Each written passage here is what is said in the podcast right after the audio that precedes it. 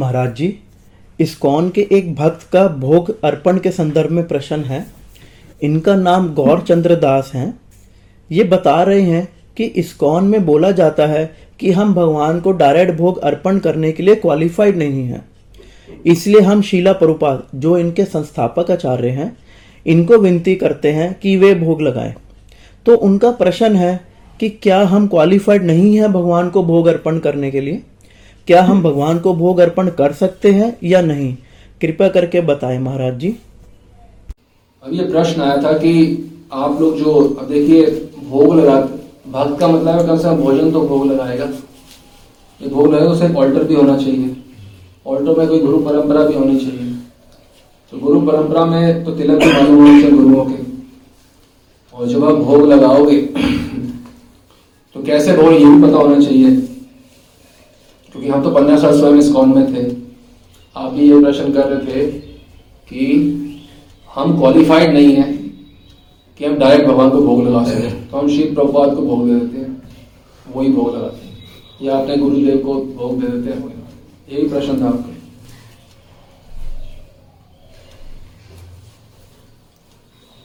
आप कह रहे हो कि हम क्वालिफाइड नहीं है भोग लगाने के लिए।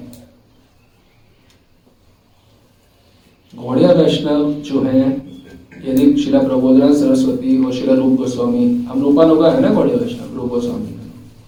अगर हम रूप गोस्वामी के अनुगत है तो वो कह रहे हैं कि आप इस स्तर पे क्वालिफाइड हो कि जैसे आप ऑल्टर में हाँ जैसे ईस्ट ऑफ़ कैलाश मंदिर में ऑल्टर है, उसमें कौन कौन है? राधा पारसारथी हैं और ललिता विशाखा है। तो जो ऑल्टर में ललिता विशाखा जितने क्लोज जाके डायरेक्ट सेवा करने के लिए क्वालिफाइड नहीं, उनसे ज़्यादा क्वालिफाइड जिनके आप उपासना करते ना ऑल्टर में। ललिता विशाखा। उनसे ज़्यादा क्वालिफाइड उन्हीं की कृपा से हैं। राधा कृष्ण की वो सेवा क्लोजली डायरेक्ट करने के जो वो भी नहीं कर सकती। ललिता विशाखा। वो सेवा करने के लिए आप क्वालिफाइड हो तो क्या आप भोग लगाने के लिए क्वालिफाइड नहीं हो? वो भी आटा दाल चावल के। ललिता विशाखा जहाँ नहीं प्रवेश कर पाती, वहाँ वो हमको मंजरियों को भेजती है कि आप जाओ सेवा करके और डायरेक्ट सेवा करके आओ, क्योंकि हम डायरेक्ट के लिए क्वालिफाइड नहीं है। और आप कह रहे हो कि आपको ये सिखाया जाता है कि आप भोग लगाने के लिए क्वालिफाइड नहीं हो। अगर आप ये बात हो तो आप रूपानुगा नहीं हो। आप रूपानुगा नहीं हो।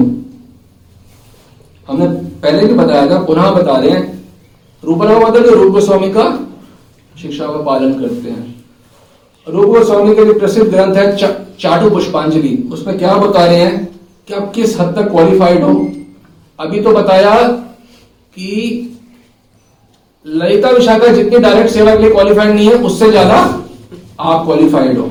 अब रूप गोस्वामी इससे भी बहुत ऊँचे दर्जे की बात कर किस लेवल का क्वालिफिकेशन बता रहे हैं?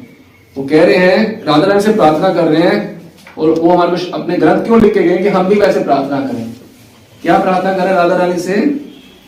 हे राधा रानी, वृंदावन चक्रवर्ती हे सुप्रीम गॉडेस, ओ सुप्रीम गॉडेस और राधा रानी, मैं आपके चरणों में प्रार्थना करता हूँ बारंबार कि मेरे को ऐसी कृपा कर दो कि श्री कृष्ण डायरेक्ट मेरे को हाथ जोड़ के प्रार्थना करें कि मैं आपको, मैं श्री कृष्ण को आपसे मिला आप कह रहे हो कि आप भोग लगाने के लिए क्वालिफाइड नहीं हो। रूप गोस्वामी कह रहे हैं कि आप इतने ज़्यादा क्वालिफाइड हो कि श्री कृष्ण आपसे प्रार्थना करेंगे कि मुझे मिला दो। आप सोचिए किस लेवल की क्वालिफिकेशन मंजरी की होती है। तत्व ज्ञान ना होने के कारण ये सब कुछ खिचड़ी बना हुआ है। हम क्वालिफाइड नहीं है, कोई चीज़ के लिए आप क्वालिफाइड नहीं तो गौड़िया वैश्य संबंध आए क्यों आप? अपनी इच्छा से आए हो, महाप्रभु लेके आए हैं, आप हरे कृष्ण मन सबको तो नहीं मिलता। हमें क्यों मिला? उन्होंने करवाया ना। इस समय क्या नरसिंह भगवान के उपासक नहीं है? हैं? सीताराम के नहीं है? हैं? वरा भगवान के नहीं है? हैं? सबके हैं। बस लड्डू गोपाल के नहीं है? तो हमें हरे कृष्ण, हमें का क्यों करवाया? इसलिए कराया ये सुने कि तुम क्वालिफाइड हो, मेरी सेवा करने ना भोग लगाने के लिए क्वालिफाइड तुम किसी की क्वालिफाइड ही नहीं। इतना कल्पित भय डाला हुआ है। आचार्य गण में, आचार्यों के बारे सब कुछ खुलता है। वो बहुत खबरदार खोली। तुम सहजे हो जाओगे।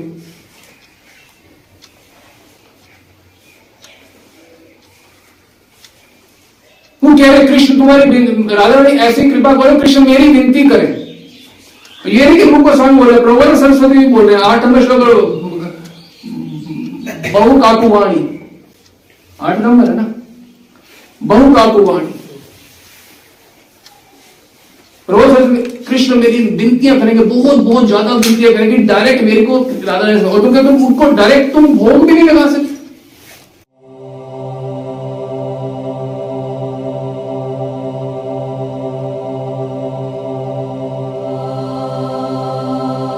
पता है कैसे डायरेक्ट भोग आते और सुनो फिर।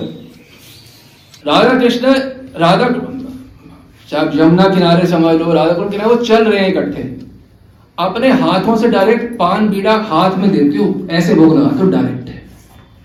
ये होता है डायरेक्ट भोग लगाना प्रत्यक्ष रूप से हाथ में पान देते हो उनके। डायरेक्ट भोग। जब थक के आते हैं ना, वन भ्रमण करते हैं मध्यान्ह लीला में। तो पेड़ के नीचे आते हैं, थक गए होते हैं। उनका पसीना आता है तो डायरेक्ट पसीना पहुँचते हो। वो तो पता है किससे? डायरेक्ट अपनी चुन्नी से। ऐसे डायरेक्ट सेवा होती है। और आप कहते हो कि आप भोग नहीं लगा सकते। ये कौन से स्कूल की पढ़ाई पढ़ रहे हो भाई? सही स्कूल में एडमिशन लो।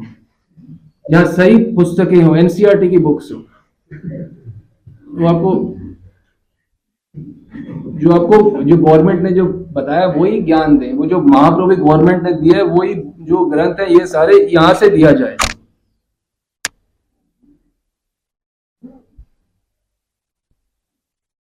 अगर हमारे को सबसे ज़्यादा तरस किसी पे आता है? सबसे ज़्यादा रोना किसी पे आता है? तो पीले तिलकधारी जो हरे कृष्णा जप कर रहे हैं, उन पे आता है। क्या मिलना था? क्या मिलना था? और कहाँ पे अटक गए? क्या संभावना है आपकी? अपनी चुन्नी से तुम उनका पसीना पहुंचो। डायरेक्ट उनके हाथ में शरबत पिलाओ। और कहते मैं आटू चावल सब्ज़ी वो नहीं लगा सकता।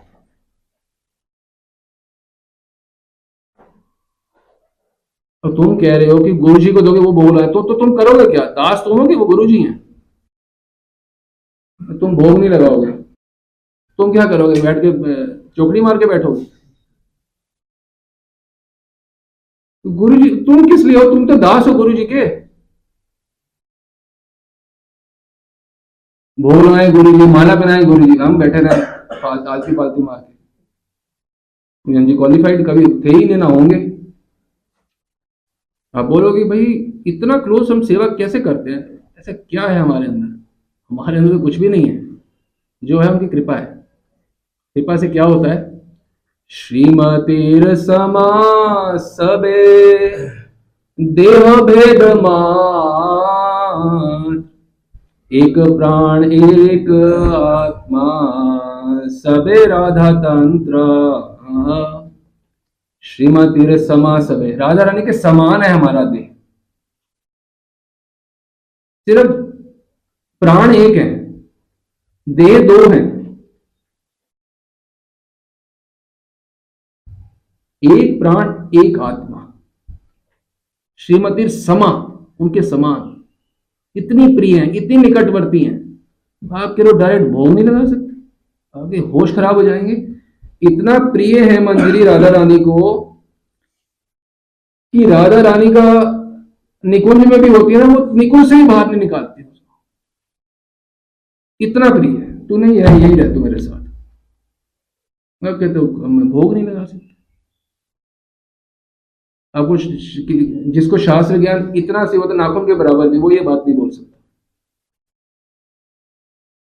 ये भाई ये ये बड़ा व्यापक व्यापार है, ये गौड़िया में शब्द जिसको कम से कम दस बीस साल घोट के घंटों पढ़ना, प्रार्थनाएँ करना, भीख मांगना, तब जाके ये कुछ रहस्य, कुछ समझ आएँगे तो भक्ति करेंगे तो कोई साधना होगी तो कोई सिद्धि होगी।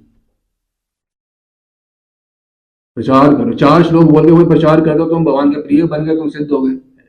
खेल तमाशा है। ये कौन बताएगा? ये कब करोगे?